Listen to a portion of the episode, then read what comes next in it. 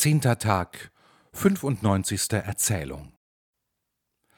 In Friaul, einem Lande, das zwar ein wenig kalt, aber voll angenehmer Gebirge, fischreicher Ströme und klarer Quellen ist, liegt eine Stadt namens Udine, in welcher einst eine schöne und edle Dame wohnte, die Nora genannt, die Gattin eines sehr reichen Mannes, welcher Gilberto hieß und ein sehr gefälliger, angenehmer Mann war. Diese Dame verdiente wegen ihrer vortrefflichen Eigenschaften die Liebe eines gewissen adeligen und angesehenen Herrn namens Ansaldo Gradense, welcher ein allgemein beliebter Mann und als ein tapferer Ritter und feiner Weltmann überall gleich berühmt war. Dieser liebte sie mit Inbrunst und tat alles, was er konnte, um ihre Gegenliebe zu gewinnen, und schickte deswegen nicht selten Botschaften an sie, allein er gab sich vergeblich Mühe. Weil ihr nun die Bitten des Ritters endlich zur Last wurden, und weil sie fand, dass er sich nicht abhalten ließ, sie mit seiner Liebe und mit seiner Zudringlichkeit zu verfolgen, obwohl sie ihm alles abschlug, so kam sie auf den Einfall, durch eine besondere Forderung, die er nach ihrer Meinung nie würde erfüllen können, ihn sich vom Halse zu schaffen.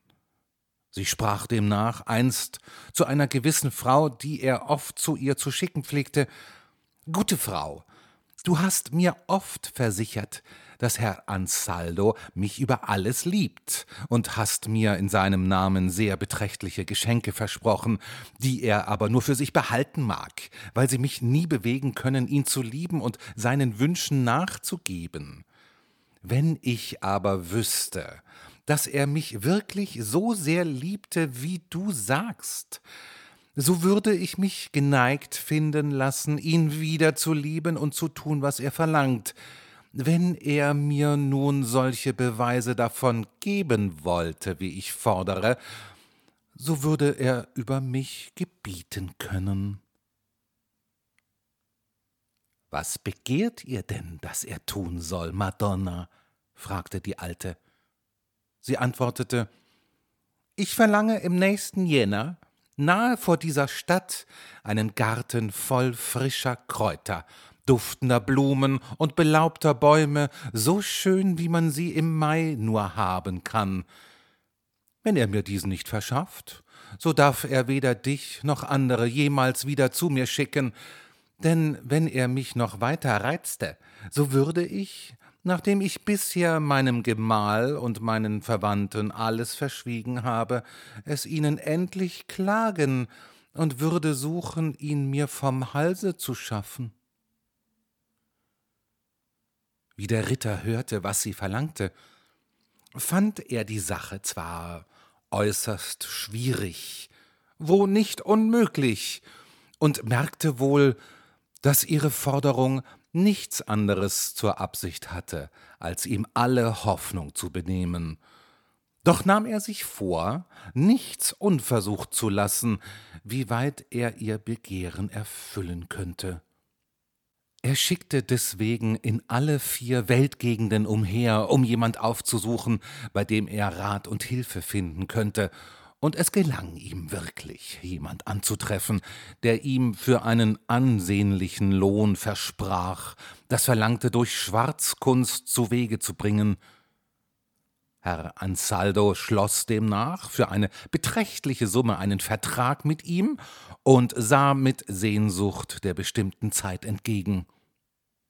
Wie diese herankam, und die Kälte sehr heftig und alles mit Eis und Schnee bedeckt war, wusste der Künstler es durch seine verborgene Wissenschaft in der Neujahrsnacht zu veranstalten, dass am folgenden Morgen laut der Versicherung derjenigen, die es gesehen haben, auf einer schönen Ebene vor der Stadt auf einmal einer der schönsten Gärten, die man jemals irgendwo gesehen hatte, mit Gras und Bäumen, Blumen und Früchten aller Art zum Vorschein kam.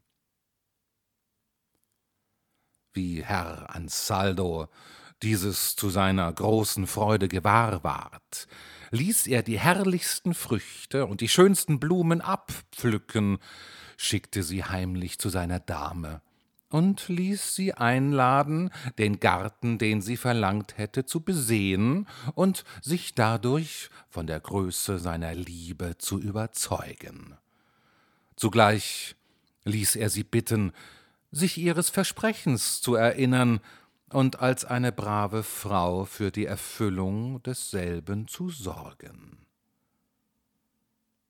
Wie sie die Früchte und Blumen sah und bereits von einigen Leuten von dem wunderbaren Garten gehört hatte, fing sie an, ihr Versprechen zu bereuen. Allein ungeachtet ihrer Reue trieb sie doch die Neugier, mit einigen anderen Damen aus der Stadt den Garten zu besehen, und sie konnte nicht umhin, ihn zu bewundern. Doch kehrte sie höchst betrübt nach Hause zurück, indem sie bedachte, wozu sie sich anheischig gemacht hatte. Ihr Schmerz war so groß, dass sie ihn nicht gänzlich verbergen konnte, sondern auch äußerliche Merkmale davon blicken ließ, welche ihr Mann gewahr ward und in sie drang, ihm die Ursache davon zu eröffnen. Lange schwieg sie vor Scham, doch endlich fühlte sie sich genötigt, ihm alles ausführlich zu entdecken.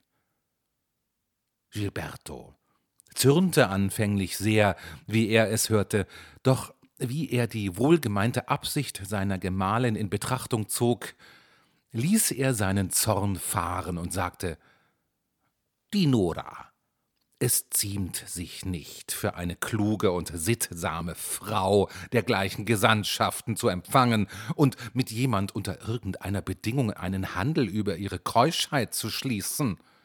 Die Worte gehen durch das Ohr ein in das Herz und machen viel mehr Eindruck, als mancher sich vorstellt, und den Verliebten ist fast nichts unmöglich. Du hast folglich übel getan, zuerst Gehör zu geben und hiernächst einen Vertrag einzugehen. Weil ich jedoch die Reinheit deines Herzens kenne, so will ich dir um dich deines Versprechens zu entledigen, verstatten, was wohl kein anderer erlauben würde, und dazu bewegt mich zum Teil die Furcht vor dem Schwarzkünstler, mit dessen Hilfe Herr Ansaldo, wenn du ihm nicht Wort hieltest, sich vielleicht an uns rächen könnte. Du sollst demnach zu ihm gehen und suchen, ihn womöglich zu bewegen, dich ohne Verletzung deiner Keuschheit von deinem Versprechen zu entbinden. Gelingt dir aber dieses nicht, so überlass ihm für diesmal deine Person, ohne ihm dein Herz zu schenken. Die Dame weinte, wie sie die Rede ihres Mannes hörte, und wollte durchaus von der Erlaubnis ihres Mannes nicht Gebrauch machen, Gilberto aber bestand aller ihrer Weigerungen ungeachtet auf seinen Willen. Sie ging dem nach am folgenden Morgen, bei Anbruch des Tages, ungeschmückt, unter Vortretung zweier Diener und von einem Kammermädchen gefolgt, nach dem Hause des Herrn Ansaldo. Wie dieser hörte, dass seine Dame zu ihm kam, wunderte er sich sehr, stand auf und ließ den Schwarzkünstler rufen. Du sollst sehen, sprach er zu ihm, welchen Schatz mir deine Kunst verschafft. Hierauf ging er mit ihm, ohne in seinem Betragen irgendeine unordentliche Begierde blicken zu lassen, der Dame ehrerbietig entgegen, führte sie in ein schönes Zimmer, in welchem ein großes Feuer brannte, nötigte sie zum Sitzen und sprach zu ihr Madonna, wenn meine unwandelbare Liebe einige Vergeltung von euch verdient, so bitte ich euch, die Güte zu haben, mir die wahre Ursache zu sagen, warum ihr zu dieser ungewöhnlichen Stunde und in solcher Begleitung zu mir kommt. Mit verschämtem Blick und mit Tränen in den Augen gab sie ihm zur Antwort Mein Herr, mich hat weder meine Liebe zu euch noch mein gegebenes Versprechen hergeführt, sondern der Befehl meines Gemahls, welcher mehr Rücksicht auf die Rastlosigkeit eurer ungeziemenden Liebe genommen hat, als auf seine eigene Ehre und auf die meinige, und nur auf diesen Befehl bin ich diesmal erbötig, mich eurem Willen zu unterwerfen.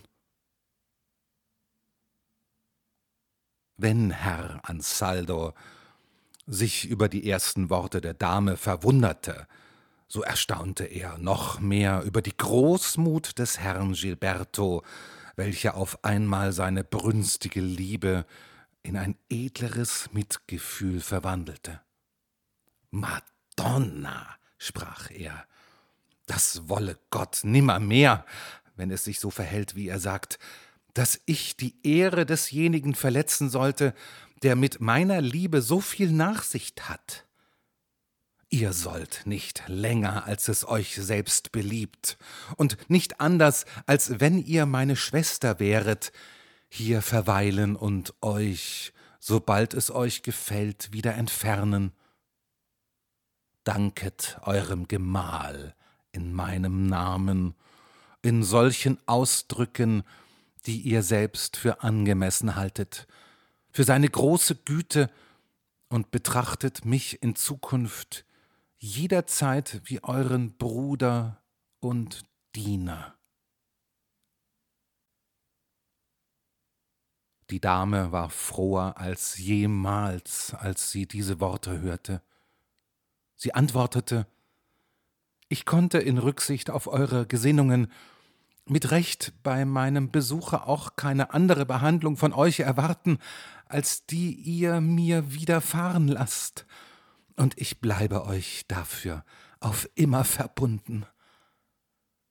Sie nahm darauf mit Hochachtung Abschied von ihm und begab sich mit ihren Begleitern zurück zu ihrem Gemahl, welchem sie alles erzählte, was vorgefallen war, weswegen zwischen ihm und Herrn Ansaldo die vertraulichste Freundschaft angeknüpft ward. Wie der Schwarzkünstler, welchem Herr Ansaldo die versprochene Belohnung geben wollte, die Großmut des Gilberto gegen Ansaldo und des Ansaldo gegen die Dame sah, sprach er Behüte der Himmel, dass ich in Ansehung meines Lohns weniger edelmütig handeln sollte als Gilberto in Rücksicht auf seine Ehre und ihr in Ansehung eurer Liebe. Das Geld ist bei euch in den würdigsten Händen, und ich bitte euch, es zu behalten. Der Ritter hielt sich für beschämt und wollte ihn bewegen, wo nicht alles, doch wenigstens einen Teil des Goldes anzunehmen, allein seine Mühe war umsonst. Nach drei Tagen ließ der Künstler den Garten wieder verschwinden, der Ritter nahm Abschied von ihm und verbannte aus seinem Herzen seine ungebührliche Liebe, die sich in der Folge in zärtliche Freundschaft für die Dame verwandelte.